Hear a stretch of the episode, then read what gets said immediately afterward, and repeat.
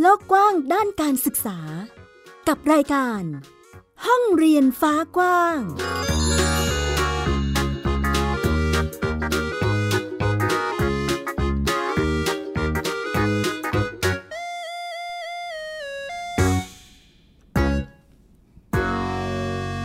วัสดีค่ะ ต้อนรับคุณผู้ฟังทุกท่านเข้าสู่รายการห้องเรียนฟ้ากว้าง กลับมาพบกับมิวอัยดาสนศรีเช่นเคยค่ะ ยังคงนำเอาเรื่องราวข่าวสารด้านการศึกษาและมาตรการต่างๆ ในช่วงนี้ที่จัดการเรื่องการเรียนรู้ของเด็กๆ มาให้ได้ติดตามกัน ฟังกันได้ค่ะที่เว็บไซต์ของเรา www.thaipbspodcast.com นะคะ หรือว่าจะเป็นแอปพลิเคชัน Thai PBS Podcast ก็สามารถที่จะรับฟังได้เช่นเดียวกันจะฟังสด หรือฟังย้อนหลังก็ได้ กับรายการห้องเรียนฟ้ากว้างนั่นเองค่ะ ส่วนวันนี้มีเกี่ยวกับเรื่องมติคอรมอ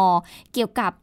มาตรการในการลดภาระค่าใช้จ่ายหรือว่าค่าเทอมสำหรับผู้ปกครองที่ตอนนี้อาจจะได้รับผลกระทบจากผลพวงของโควิด -19 นะคะ แล้วก็รูปแบบการเรียนรู้ในพื้นที่ต่างๆ ของน้องๆ นักเรียนในแต่ละพื้นที่มาอัปเดตให้ฟังกันด้วย จะเป็นอย่างไรไปติดตามกันค่ะ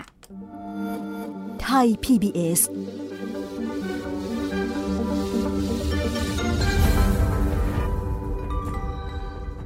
ล่าสุดนะคะทางคอรมอก็เห็นชอบมาตรการช่วยเหลือค่าใช้จ่ายด้านการศึกษา ภาคเรียนที่ 1 ปีการศึกษา 2564 ค่ะ โดยวางกรอบวงเงินเอาไว้กว่า 33,000 ล้านบาท โดยระดับการศึกษาขั้นพื้นฐานไปจนถึงระดับอุดมศึกษาทั้งภาครัฐ และเอกชนนี้เนี่ยทางคอรมอเองก็เห็นชอบวงเงิน 23,000 ล้านบาทค่ะ ซึ่งก็จะเป็นการช่วยเหลือสำหรับผู้ปกครองนะคะโดยมีค่าใช้จ่ายให้2 2,000 บาทต่อนักเรียน 1 คน รวมไปถึงลดแล้วก็ตรึงค่าใช้จ่ายในโรงเรียนเอกชน ให้เท่ากับปีการศึกษา 2563 นั่นเอง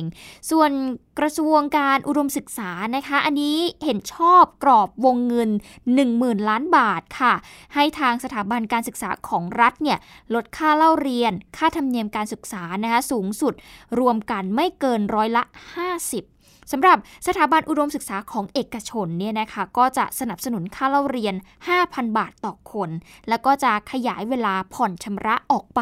เพื่อเป็นการช่วยเหลือผู้ปกครอง ในช่วงที่ได้รับผลกระทบจากโควิด -19 แบบนี้นั่นเองนะคะ แต่ขณะเดียวกัน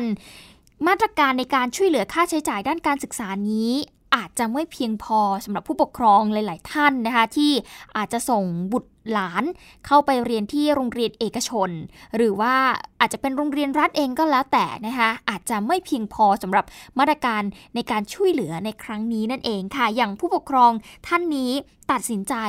พักการเรียนของลูกนะคะเพราะว่าการเรียนออนไลน์เนี่ยมันส่งผลกระทบต่อพัฒนาการของลูกของเขา แต่ว่าเขายังต้องจ่าย ค่าธรรมเนียม โรงเรียนเอกชน หลักแสนบาทเลย แล้วก็ไม่เห็นด้วยกับมาตรการในการแจกเงิน 2,000 บาท แต่ควรที่จะเร่งหาวัคซีน เพื่อแก้ไขปัญหานี้ควบคู่กันไป เดี๋ยวเราไปฟังเสียงของผู้ปกครองท่านนี้กันค่ะ ตอนนี้ครับคือการกระจายวัคซีนให้ได้อย่างรวดเร็วและกว้างขวางที่สุดนะครับผมแล้วก็ต้องเป็นวัคซีนที่มีคุณภาพที่สามารถป้องกันได้จริงๆเนี่ยครับ มันก็จะทำให้ ประเทศกลับมาอยู่ในภาวะปกติได้เหมือนเดิม โดยเร็วครับ มันก็จะสามารถทำให้เด็กไปเรียนได้เหมือนเดิมเนี่ยครับผมเป็นไปได้หรือไม่ที่เด็กไม่ได้ไปโรงเรียน ไม่ได้ใช้ทรัพยากรของโรงเรียน ไม่ได้ใช้ไฟไม่ได้เข้าห้องคอมพิวเตอร์ โรงเรียนจะประกาศลดค่าเทอมช่วยเหลือผู้ปกครองในช่วงนี้ อาจจะเป็นยี่สิบสามสิบเปอร์เซ็นอะไรก็ว่าไป เพราะว่าเด็กไม่ได้ไปโรงเรียน ถูกไหมคะ ทีนี้เรื่องของ เรื่องของการที่กระทรวงศึกษาจะเข้ามาดูแลเนี่ย อาจจะมองว่าเป็นจังหวะที่มันมันมันช้าเกินไปหรือเปล่า เพราะว่าโรงเรียนก็เรียกเก็บไปแล้ว กรรมการผู้ทรงคุณวุฒิกองทุนเพื่อความเสมอภาคทางการศึกษาเองก็ระบุนะคะว่า แม้รัฐบาลจะบรรเทาช่วยเหลือความเดือดร้อนของผู้ปกครอง แต่ว่าก็ยังไม่สามารถที่จะลงไปถึงปัญหาที่แท้จริงได้ แล้วมันก็มีความล่าช้าด้วยนะคะ อย่างเช่น การช่วยเหลือค่าใช้จ่ายผู้ปกครองคนละ 2,000 บาท ซึ่งแน่นอนว่าโรงเรียนเอกชนเนี่ยคงไม่พอนะ เพราะว่าค่าใช้จ่ายของเด็ก ในแต่ละเทอมเนี่ยหลักหมื่นบาท ไปจนถึงหลักแสนบาทนะคะ ดังนั้นจึงควรที่จะลดให้ร้อยละ 30 ขณะนี้เองเนี่ยพบว่าผู้ปกครองบางคนนะคะในโรงเรียนเอกชนหรือว่าโรงเรียนนานาชาติ ตอนนี้ให้ลูกลาออกค่ะ เนื่องจากว่าจ่ายค่าเทอมไม่ไหวนั่นเอง ผมคิดว่าโรงเรียนรัฐเนี่ยน่าจะโอ้น่าจะได้สองพันเนี่ยแต่โรงเรียนเอกชนแทบเป็นไปไม่ได้เลยครับ คนละสองพันเนี่ยนะครับ เพราะฉะนั้น อัตราส่วนของโรงเรียนเอกชนค่าใช้จ่ายเนี่ยมันมีตั้งแต่เรือนหมื่นไปจนถึงเรือนแสนเนี่ยลดให้คนละสองพันผมคิดว่าใช้มาตรฐานของโรงเรียนรัฐไม่ได้นะน่าจะกำหนดเป็นเปอร์เซ็นต์ว่าโรงเรียนเอกชน อย่างเงี้ยนะครับกำหนดสัดส่วนการลด หรือว่าเพิ่มค่าใช้จ่ายเนี่ยประมาณสามสิบเปอร์เซ็นต์ จะเห็นภาพสะท้อนแล้วนะคะว่าปัญหาเรื่องของค่าใช้จ่ายภาระต่างๆ ที่จะต้องจ่ายด้านการศึกษาของลูกๆ ในยุคนี้เนี่ยมันมีผลจริง ๆ นะ คุณผู้ฟังโอเค อาจจะยังพอจ่ายได้ แต่อาจจะคิดว่ามันไม่คุ้มกับการที่ลูกของแต่ละคนเนี่ยต้องมาเรียนหน้าคอมพิวเตอร์ เรียนออนไลน์ ไม่ได้ทำกิจกรรมอย่างเหมาะสมกับเงินที่จ่ายไปหลายคนเลือกที่จะให้ลูกเนี่ย ลาออกนะคะแล้วก็ไปจัดรูปแบบแบบ home school ซึ่งเราก็เคยนำเสนอไปแล้วนะคะในรายการ ซึ่งก็สามารถไปตามรับฟังย้อนหลังได้ ก็จะเป็นสิ่งสะท้อนนะคะที่พ่อแม่หลายคนเนี่ยเลือกที่จะทำโฮมสคูลให้กับลูก เพื่อที่จะให้มันผ่านพ้นวิกฤตช่วงนี้ไปก่อนนะคะ ซึ่งแน่นอนว่าการทำโฮมสกูลอาจจะมีค่าใช้จ่ายไม่ได้มากเท่ากับการให้ลูกเนี่ยยังคงเรียนต่อไปในระบบนั่นเองนะคะ เอาละคุณผู้ฟังจากสถานการณ์โควิด -19 ทำให้หลายครอบครัว สูญเสียบุคคลอันเป็นที่รักไปนะคะ อย่างที่เราได้เห็นข่าวกันเนาะแล้วก็เป็นอีกเรื่องน่าเศร้าที่เราได้เห็นข่าว เมื่อสัปดาห์ที่ผ่านมาจะมีหนึ่งครอบครัวที่เป็นเด็กผู้หญิงสองคนที่คุณแม่ได้เสียชีวิตจากการติดเชื้อโควิด -19 ค่ะทำให้ วกเธอสองคนเองก็ต้องดูแลตัวเองนะ แล้วก็หลังจากนี้ก็น่าจะต้องอหาคนมาช่วยดูแล แล้วก็ตอนนี้ก็เป็นเรื่องที่น่ายินดีด้วยเช่นเดียวกันนะคะคุณผู้ฟังเด็กทั้งสองคนนี้ ถูกรับไปเป็นเด็กนักเรียนทุน เพื่อที่จะศึกษาต่อไปได้ แม้ว่า คุณแม่เขาจะไม่อยู่แล้วนั่นเองค่ะ โดยมูลนิธิราชประชานุเคราะห์ในพระบรมราชูปถัมภ์เตรียมที่จะรับเด็กหญิงสองพี่น้องที่ติดเชื้อโควิด แล้วก็คุณแม่ได้เสียชีวิตไปนะคะ เป็นนักเรียนทุนพระราชทาน เพื่อการศึกษาสงเคราะห์ ขณะที่ตอนนี้ เด็กๆทั้งสองคนก็อาการรุนแรงไม่มากนะคะ จากการที่ติดเชื้อโควิด -19 โดยนางพิญญาจำรูนสารค่ะ พัฒนาสังคมและความมั่นคงของมนุษย์จังหวัดสมุทรปราการเองก็บอกว่า ได้รับการประสานจากทางบุลนิธิ ราชประชานุเคราะห์ ในพระบรมราชูปถัมภ์ก็สอบถามข้อมูลนะคะเป็นเด็กหญิงวัย 7 ปี แล้วก็ 9 ปี ซึ่งทั้งสองคนนี้เป็นพี่น้องกัน ก็ตอนนี้ติดเชื้อโควิด -19 นะคะ รวมทั้งคุณแม่เองก็เสียชีวิตไปแล้วในห้องพักเนาะในซอยไพโอเนียแยก 2 ที่ตำบลบางฉลงอำเภอบางพลี จังหวัดสมุทรปราการนั่นเองค่ะ ซึ่งเธอก็บอกว่าตอนนี้เตรียมที่จะรับเด็กหญิงทั้งสองคนเนี่ยเข้าเป็นนักเรียนทุนพระราชทานและ เนื่องจากทั้งสองคนเนี่ยได้รับผลกระทบจากสถานการณ์การแพร่ระบาดของโควิด -19 คุณแม่ก็เสียชีวิต ซึ่งก็ไม่สามารถที่จะศึกษาเล่าเรียนได้สูงสุดตามความสามารถได้นั่นเองนะคะ ซึ่งตอนนี้ถามว่าอาการของน้องๆ ทั้งสองคนเป็นอย่างไรแล้วบ้าง คุณหมอเองก็บอกว่า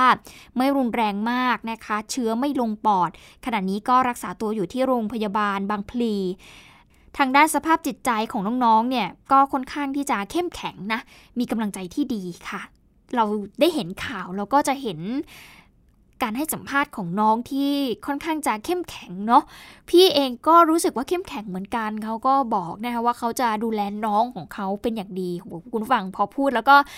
รู้สึก รู้สึกสะเทือนใจเหมือนกันนะคะ กับเหตุการณ์ที่เกิดขึ้นนะคะ ซึ่งตอนนี้ทางทีมแพทย์เองก็เฝ้าติดตามอาการอย่างใกล้ชิดจนกว่าจะหายเป็นปกติค่ะจากนั้นเนี่ยบ้านพักเด็กและครอบครัวจังหวัดสมุทรปราการจะรับตัวไปดูแลต่อนะคะ รวมทั้งประสานญาติของเด็กๆกันนะคะ ว่าจะ มีความประสงค์ที่จะรับเด็กไปอุปการะต่อหรือไม่นั่นเองค่ะ ก็ต้องติดตามกันนะคะ คุณผู้ฟังแล้วก็เป็นกำลังใจให้กับน้องๆทั้งสองคนด้วย ไม่ใช่แค่น้องสองคนนี้ อีกหลายครอบครัวที่ได้รับผลกระทบและเกิดการสูญเสียแบบนี้เราก็ได้แต่ให้กำลังใจแล้วก็แสดงความเสียใจกับทุกๆการสูญเสียด้วยนะคะ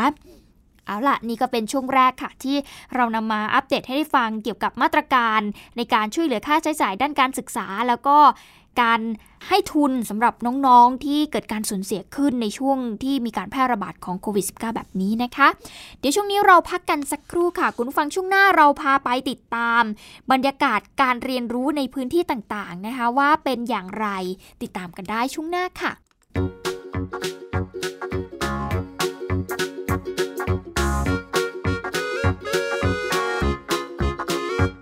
ปิดโลกกว้างด้านการศึกษา กับรายการ ห้องเรียนฟ้ากว้าง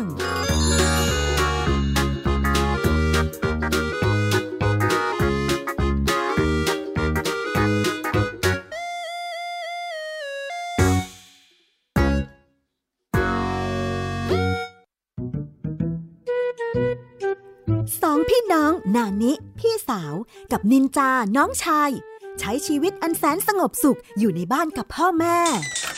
นินจา เมื่อไหร่จะเก็บจานสักที กินเสร็จแล้วก็เอาแต่นั่งเล่นเกมอยู่นั่นแหละ โห พี่นานี่ไม่รู้อะไร แต่อยู่มาวันหนึ่ง กลับมีเพื่อนบ้านประหลาดประหลาดมาอาศัยอยู่ข้างบ้าน พวกเขาเป็นใครกันนะเฮ้ยไม่ได้นะ เอาออกมาใหม่เลยนานี้ ตามไก่ตัวหนึ่ง เสือตัวหนึ่ง แล้วก็กอริลลาตัวหนึ่งหรอ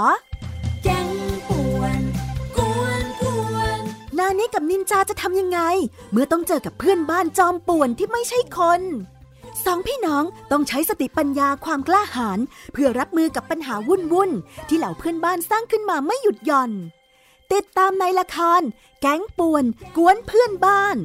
ทั้งเว็บไซต์ แอปพลิเคชัน และ YouTube ไทย PBS Podcast และอย่าลืมกดถูกใจ Facebook ไทย PBS Podcast ด้วยนะ แก๊งป่วน วงเวลาแห่งความสุขช่วงเวลาแห่งการเรียนรู้ ยิ้มรับความสดใส ในรายการ พระอาทิตย์ยิ้มแฉ่งเย้พี่เหลือมตัวยาวลายสวยใจดี พี่รับตัวโยงสูงโปร่งคอยาว พี่วานตัวใหญ่พุงป่องพ้นน้ำปูพี่โลมาที่แสนจะน่ารักแล้วก็ใจดีชวนน้องๆมาเติมเต็มความสุขสดชื่นสดใส ห้องสมุดใต้ทะเลโอ้โหความรู้เยอะมาก และนิทานลอยฟ้าของเราก็มีนิทานที่แสนจะสนุกมาให้น้องๆได้ฟังกันทุกวันเลย อย่าลืมนะติดตามฟังพวกเราได้ที่เว็บไซต์ w w w t h a i p b s p o d c a s t c o m แอปพลิเคชัน Thai PBS Podcast แล้วพบกันนะครับ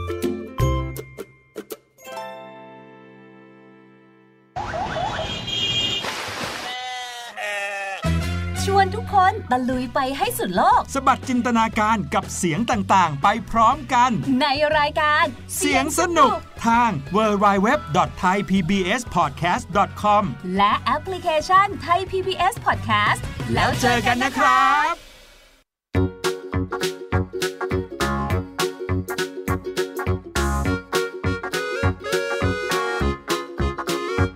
เปิดโลกกว้างด้านการศึกษา กับรายการ ห้องเรียนฟ้ากว้าง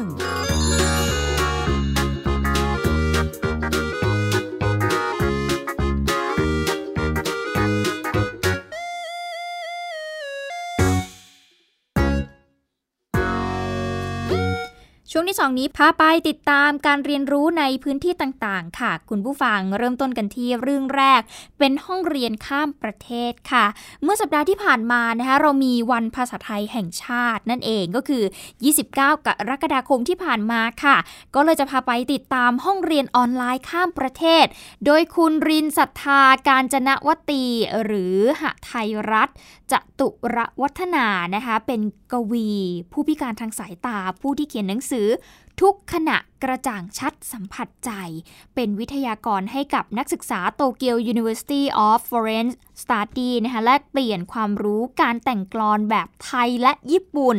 ร่วมกับนักเขียนตาบอดท่านอื่น ๆ แล้วก็นักศึกษามหาวิทยาลัยหอการค้าไทย โดยการเข้าแอปพลิเคชันเรียนออนไลน์ ซึ่งก็ไม่ได้เป็นอุปสรรคสำหรับผู้พิการทางสายตาเลยนะคะ เดี๋ยวเราจะพาไปติดตามบรรยากาศกันค่ะว่า การเรียนการสอนนั้นสนุกแค่ไหนโดยคุณหทัยรัฐเป็นคนสื่อสารเรื่องนี้กันเข้ามาไปติดตามรับฟังกันค่ะ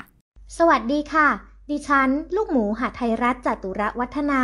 กวีผู้พิการทางสายตา จะมาพาท่านผู้ชมไปดูการเรียนการสอนออนไลน์ของนักศึกษาปี 3 และ 4 ภาควิชาภาษาไทยโตเกียว University of Foreign Study กันนะคะ ลูกหมูได้รับเชิญจากอาจารย์แป๊บศาสตราจารย์ดร สุนิสาวิทยาปัญญานนท์ไปสอนน้องๆแต่งกลอนแปดร่วมกับนักเขียนตาบอด และน้องแพรว น้องพีช จากมหาวิทยาลัยหอการค้าไทยค่ะ ลูกหมูเริ่มสอนตั้งแต่พื้นฐานของคำ จนถึงแผนผังฉันทลักษณ์กลอนแปดแบบคร่าวๆ ได้เรียนรู้ว่า การสอนนักศึกษาต่างชาติ ต้องเลือกใช้คำที่สื่อสารตรง ชัดเจน และมีศิลปะในการประยุกต์วิธีสอนข้าวมันไก่ค่ะ โอเคข้าวมันไก่เอามามาเอาคิดกันมาคิดกันมาเร็วต้มยำกุ้งโอเคถูกค่ะ เมื่อบรรยายจบ มีการแบ่งกลุ่มฝึกแต่งกลอน โดยมีนักศึกษาไทย พี่ๆนักเขียนตาบอด และนักศึกษาญี่ปุ่น ช่วยกันคิดช่วยกันแต่งภายใน 10 นาที ก็ได้กลอนกันมากลุ่มละบท มาฟังตัวอย่างกลอนของน้องๆกันนะคะพรุ่งนี้วันเกิดของคุณแม่ ท่านดูแลฉันมาก่อนมากมาย คุณแม่ชอบดอกไม้ อยากซื้อให้ แม่ดีใจที่ได้รับดอกไม้มา ส่วนอาทิตย์ถัดมา เป็นตาของน้องๆบรรยายเกี่ยวกับกลอนภาษาญี่ปุ่นให้เราฟังบ้างค่ะ ครั้งนี้น้องๆนนักศึกษาญี่ปุ่นนำเสนอกลอนประเภทต่างๆ ของญี่ปุ่น น้องๆยังเล่าถึงกวีหญิง มิซูสึคาเนโกะที่ฆ่าตัวตายเพราะถูกห้ามทำงานหลังแต่งงาน สะท้อนภาพผู้หญิงญี่ปุ่นในอดีตได้อย่างโหดร้าย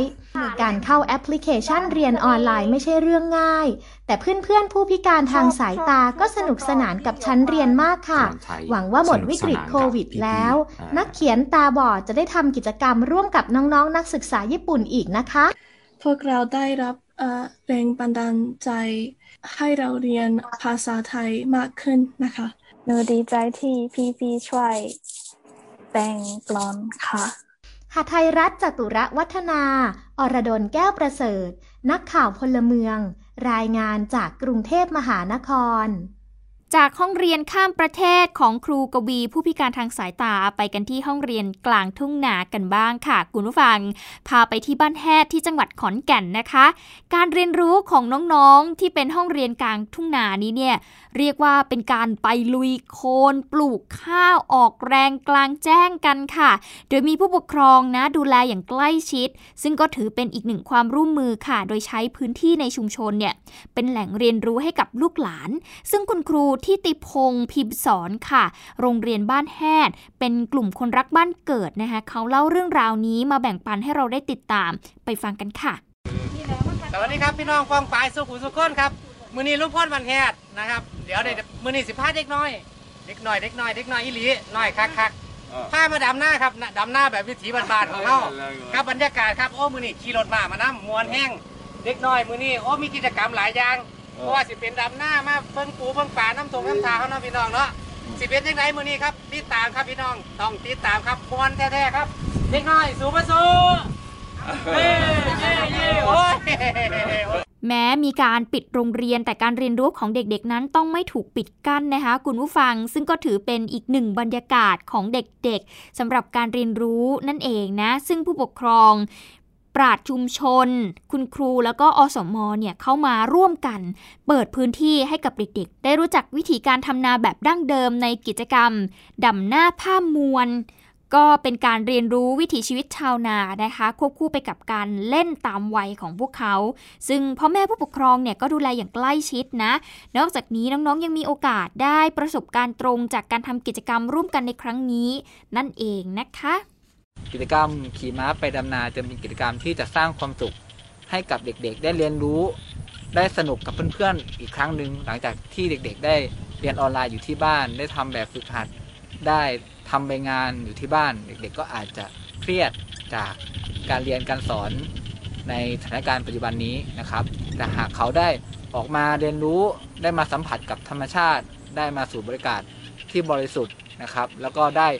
ทำอะไรที่เด็กๆเขาไม่เคยทำซึ่งเขาก็จะได้เรียนรู้และเก็บประสบการณ์เหล่านั้น เพื่อเป็นฐานสำคัญในการพัฒนาตนเอง และก็เป็นฐานสำคัญในการพัฒนาท้องถิ่นนะครับนั่นแหละค่ะ ก็เป็นอีกหนึ่งการเรียนรู้ที่ชุมชนนะเขาร่วมมือกันจากทั้งพ่อแม่ชุมชน ต่างๆนะคะจับมือร่วมกันสร้างพื้นที่การเรียนรู้ให้กับลูกหลานในพื้นที่โดยเอาพื้นที่ของตัวเองนี่แหละค่ะมาเป็นการจัดกิจกรรมให้กับพวกเขานะคะก็ถือว่าเป็นการปิดเรียนที่ยังคงได้เรียนรู้วิถีชีวิตต่างๆ ของคนในชุมชนนั่นเองนะคะ ไปกันต่อกันที่บ้านเปียงหลวงเป็นห้องเรียน 24 ชั่วโมงค่ะ ถือเป็นอีกหนึ่งรูปแบบการปรับตัวในการเรียนออนไลน์นะ ไม่ทำให้เด็กๆเนี่ยเครียดจนเกินไปหรือว่ายึดติดกับเวลานะคะคุณผู้ฟัง ซึ่งแน่นอนการเรียนออนไลน์เนี่ยมันมีปัญหาอยู่หลายจุดเหมือนกัน ซึ่งแต่ละพื้นที่ก็จะมีปัญหาแตกต่างกันออกไปนะคะบางพื้นที่ก็อาจจะมีอุปกรณ์ไม่พอ ไม่มีเครื่องมือในการเข้าถึงสื่อการเรียนการสอน บางที่อินเทอร์เน็ตเข้าไม่ถึงนั่นเองนะคะ ซึ่งแน่นอนว่าปัญหาการเรียนออนไลน์ของเด็กในพื้นที่ห่างไกล แน่นอนเลย สัญญาณอินเทอร์เน็ตถือเป็นปัญหาใหญ่มาก จนถึงตอนนี้หน่วยงานรัฐ หรือว่ากระทรวงศึกษาธิการเองก็ยังไม่สามารถที่จะแก้ไขปัญหานี้ได้ทั้งหมดนะคะแม้ว่าพอจะมีอุปกรณ์ในการเข้าถึงอย่างพวกมือถือแท็บเล็ตหรืออะไรก็แล้วแต่ แต่ถ้าไม่มีสัญญาณอินเทอร์เน็ต หรืออินเทอร์เน็ตมันไม่เสถียรการเรียนการสอนก็ไม่สะดวก หรือว่าอาจจะขาดการเรียนการสอนไปได้นั่นเองนะคะ ซึ่ง ไม่ต่างกัน โรงเรียนบ้านเปียงหลวง ที่อำเภอเวียงแหจังหวัดเชียงใหม่ก็เจอกับปัญหานี้ค่ะ แต่เขาก็พยายามหาวิธีการที่จะแก้ไขปัญหานะคุณผู้ฟัง ซึ่งการแก้ไขปัญหาของเขาก็คือการเรียนแบบ on-hand ควบคู่ไปกับการเรียนแบบออนไลน์ แต่ออนไลน์แบบไม่ real-time นะคะ สร้างเป็น Virtual Classroom หรือว่าห้องเรียนเสมือนจริงนั่นเอง ซึ่งจากเดิมเนี่ยเขาใช้วิธีการ on Zoom เนาะเรียนผ่านแอปพลิเคชันซูมให้เด็กๆเนี่ยเข้ามาเรียนเป็นคาบคาบ เหมือนเด็กๆเข้าเรียนตามปกติเลย แต่ครูท็อปค่ะ คุณครูที่โรงเรียนที่นี่เขาบอกว่าไม่เอาละ เปลี่ยนจากซูมเนี่ยมาเป็นช่องทางการพบปะพูดคุย แค่สัปดาห์ละครั้งก็พอ แล้วก็ใช้วิธีการสร้างกลุ่มใน Facebook ซึ่งเด็กๆเนี่ยเด็กๆ ในพื้นที่นั้นนะคะเข้าถึง Facebook กันได้หมด ดังนั้นก็เลยใช้ช่องทางนี้แหละค่ะ อัปโหลดคลิปวิดีโอการเรียนการสอนลงไปในกลุ่มนะคะซึ่งเขาเนี่ยจะวัดผลการเรียนการสอนของเด็กๆ ผ่านใบงาน แน่นอน ใบงานการเรียนแบบ on-hand ครูท็อปก็ต้องขับมอเตอร์ไซค์ขี่มอเตอร์ไซค์เอาไปแจกให้ถึงหน้าบ้านก่อนหน้านี้นะคะ ก็ไปไม่ได้ไปทุกวันนะ คุณผู้ฟังไปแบบสัปดาห์เว้นสัปดาห์มีการเอาไปเผื่อนะคะแจกล่วงหน้า 3 สัปดาห์ก็ว่ากันไป และก็นักเรียนเนี่ยไม่ต้องมาเรียนออนไลน์ยาวๆ ผ่านซูมอีกต่อไป เพราะว่าที่ผ่านมาเนี่ยครูท็อปเจอปัญหาค่ะ เขาบอกว่าการเรียนออนไลน์แบบซูมยาวๆเนี่ยเด็กหลายคนเรียนไม่รู้เรื่อง หลายช่วงเนี่ยสัญญาณเน็ตกระตุก การเรียนของเด็กๆ ก็สะดุดตามไปด้วย เดี๋ยวเราไปติดตามเรื่องนี้กันนะคะว่าการเรียนการสอนของที่นี่เขามีการปรับตัวกันยังไง ไปติดตามกันค่ะ นี่เป็นเวลา 10 โมงกำลังจะเริ่มเรียนออนไลน์วิชาคณิตศาสตร์ การเรียนก็จะดูผ่านกลุ่มเฟซและใช้ใบงานที่ครูนำมาให้ที่บ้าน เรียนควบคู่ไปด้วยกันค่ะ มือถือหนึ่งเครื่อง ใบงาน สมุดปากกา กับห้องเรียนในบ้านของน้องน้ำที่เรียนออนไลน์มาแล้วกว่า 10 วัน หลังจากมีประกาศปิดโรงเรียน เป็นอีกรูปแบบหนึ่งที่เจ้าตัวบอกค่ะว่า เริ่มปรับตัวได้ดีขึ้นครูท็อปนำมาให้ที่บ้านเอ่อเป็นชุดสื่อการเรียนที่ประกอบควบคู่ดูวิดีโอที่ครูอัดให้ด้วยค่ะ แล้วก็ถ้าไม่เป็นตรงไหนก็สามารถ ไปถามในกลุ่มหรือว่าแชทเดี่ยวกับครูได้ค่ะเออมันก็อาจจะเกิดปัญหาเล็กน้อยก็คือ ทางด้านสัญญาณอินเทอร์เน็ตอาจจะขาดหรือว่าติดข้องค่ะ อันนี้เขาทำทางใหม่นี่เป็นก้อนหินหลังลองผิดลองถูกตั้งแต่โควิดระบาด ครูท็อปได้ผสมรูปแบบการเรียนออนไลน์และ on-hand ที่บ้านเรื่อยมา ล่าสุดใช้สื่อสังคมออนไลน์อย่าง Facebook กลุ่มที่นักเรียนคุ้นเคยและเข้าถึงง่ายทำให้ผู้เรียนรู้สึกว่ายังได้นั่งเรียนอยู่กับเพื่อนในห้อง และใครที่เรียนไม่ทันสามารถย้อนไปดูพร้อมกับเพื่อนๆได้ค่ะ เหตุผลที่เราเลือก Facebook ก็เพราะว่าเด็กๆทุกคนเนี่ยครับเล่น Facebook กันอยู่แล้ว พื้นที่ตรงเนี้ยครับที่อำเภอเวียงแหงของเราเนี่ยก็คือหนึ่งถ้าฝนตกมาคือสัญญาณอินเทอร์เน็ตหายสัญญาณโทรศัพท์หายทุกอย่างจะจบนะครับ คือจะไม่ได้เรียนแบบต่อเนื่องส่วนใหญ่เลยครับ ที่เขายังอ่า ไม่ได้มีโทรศัพท์เป็นของตัวเอง หรือว่าไม่ได้เติมเงินโทรศัพท์ทุกเดือนทุกเดือนอะไรเงี้ยครับก็ยังมีอยู่คนที่แบบยากจนจริง ๆ แล้วก็เข้าตรงนี้ไม่ถึงนะครับ ก็กลุ่ม Facebook เนี่ยก็เป็นอีกหนึ่งกลุ่มที่เด็กๆ จะเข้ามาดูคลิป หรือวิดีโอการสอนย้อนหลังเมื่อไหร่ก็ได้นะครับ เท่าที่เขาจะแบบจะเข้าถึงสัญญาณอินเทอร์เน็ต แต่แต่พอมาเป็นทดลองอย่างลองซูมวันนี้เห็นไหมครับ108 คนม .1 วันนี้เข้าเรียนซูมแค่ 30 คนเองเห็นไหมครับ ก็ที่เหลือเนี่ยถ้าเราสังเกตก็คือ 1 อาจจะเข้าแอปไม่ได้ หรือ 2 ที่สำคัญก็คือเขายังไม่ได้เล่นอินเทอร์เน็ตในเวลานี้นั่นเองครับ ก็คือเขาไม่ได้พร้อมที่จะเล่นจะเรียนกับเราแบบ real-time ได้ขนาดนั้นอะไรเงี้ยครับการลดข้อจำกัดทางเทคโนโลยี เพิ่มโอกาสในการเรียนรู้ให้ไม่หยุดชะงัก ที่ทั้งครูและนักเรียนร่วมกันออกแบบวิธีการ และช่องทางที่เข้าถึงให้ทุกคนสามารถพูดคุยซักถามกันได้ เป็นอีกแนวทางหนึ่งที่โรงเรียนบ้านเปียงหลวงกำลังปรับ และใช้ขยายในรายวิชาอื่น ๆ เพิ่มเติมค่ะ ที่ต้องปรับมาเรียนแบบไม่ real-time แบบนี้เพราะสัญญาณอินเทอร์เน็ตมันติดขัดจริง ๆ นะ คุณผู้ฟัง ดิฉันเคย เคยได้ยินเพื่อนคนหนึ่ง เขาพูดกันแซวๆกันนะคะ บอกว่านี่ถ้าเกิดมีลูกนะ แบบไม่อยากจะมีลูกเลย เพราะว่าไม่อยากให้เขาโตมาในช่วงสถานการณ์ที่มันไม่ปกติแบบนี้ แล้วก็การที่ไม่มีสัญญาณอินเทอร์เน็ตเนี่ยจะทำให้ลูกโง่ อาจจะอาจจะเป็นการพูดแบบคำๆนะ คุณผู้ฟังแต่ว่าถ้าในแง่ของการเรียนรู้จริงๆเนี่ยถ้ามันกระตุกหรือมันไม่ต่อเนื่องมันก็อาจจะทำให้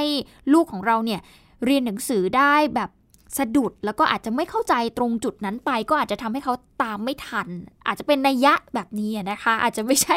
การที่แบบโหโง่ไปเลยอะไรเงี้ยแต่เป็นการพูดขำๆซึ่งดิฉันก็เห็นด้วยนะว่าแบบเออบางทีมันก็จริงเนาะการเรียนอย่างลื่นไหลมันน่าจะ ให้ประสิทธิภาพการเรียนที่มันดีกว่าการที่แบบเออมีสัญญาณอินเทอร์เน็ตที่ไม่ดีต้องกระตุกอะไรมากมาย ดังนั้นคุณครูนะคะเขาก็เลยปรับแบบมาเรียนแบบไม่ไม่ต้อง real-time ก็ได้ทำเป็นคลิปวิดีโอเด็ก ๆ สะดวกที่จะเปิดดูตอนไหนก็สามารถที่จะดูได้นั่นเองนะคะ ต้องบอกว่าที่โรงเรียนบ้านเปียงหลวงเนี่ยค่อนข้างที่จะอยู่ไกลจากตัวเมืองเชียงใหม่มากพอสมควรนะ ใช้เวลาในการเดินทางไปแต่ละทีเนี่ยก็คือประมาณ 4 ชั่วโมง ซึ่งก็อยู่ใกล้กับชายแดนไทยเมียนมานะฮะนักเรียนส่วนใหญ่ก็เป็นชาติพันธุ์ไทยใหญ่ นอกจากนี้พวกสัญญาณ อุปกรณ์ในการเรียนการสอนออนไลน์ต่างๆ แล้วเนี่ยค่าอินเทอร์เน็ตก็ถือว่าเป็นภาระที่เกิดขึ้น เป็นเรียกว่าเป็นภาระก้อนโตของพ่อแม่ผู้ปกครองเลยนะคะในช่วงที่ เงินมันก็ค่อนข้างที่จะหายากในช่วงนี้นั่นเอง แล้วก็ต้องมาจ่ายค่าอินเทอร์เน็ตอีกก็ค่อนข้างที่จะลำบากนั่นเองนะคะ เอาละนี่ก็คือ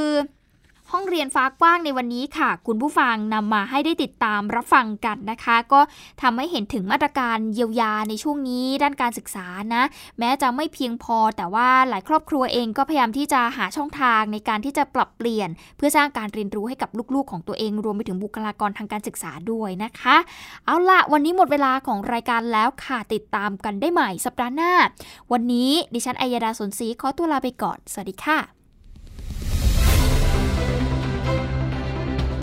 ติดตามรายการได้ที่ www.thaipbspodcast.com แอปพลิเคชัน Thai PBS Podcast หรือฟังผ่านแอปพลิเคชัน Podcast ของ iOS Google Podcast Android Podbean SoundCloud และ Spotify ติดตามความเคลื่อนไหวของรายการและแสดงความคิดเห็น โดยกดถูกใจที่ facebook.com/thaipbspodcast